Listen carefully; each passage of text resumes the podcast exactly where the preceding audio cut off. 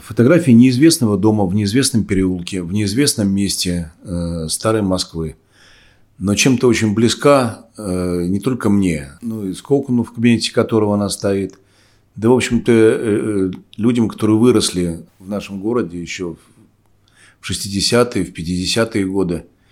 Мы помним э, такие места и такие ничем не примечательные дома. Мне эта фотография нравится, и я ее очень ценю, потому что это кажется как иллюстрация воспоминания, а может быть даже сна.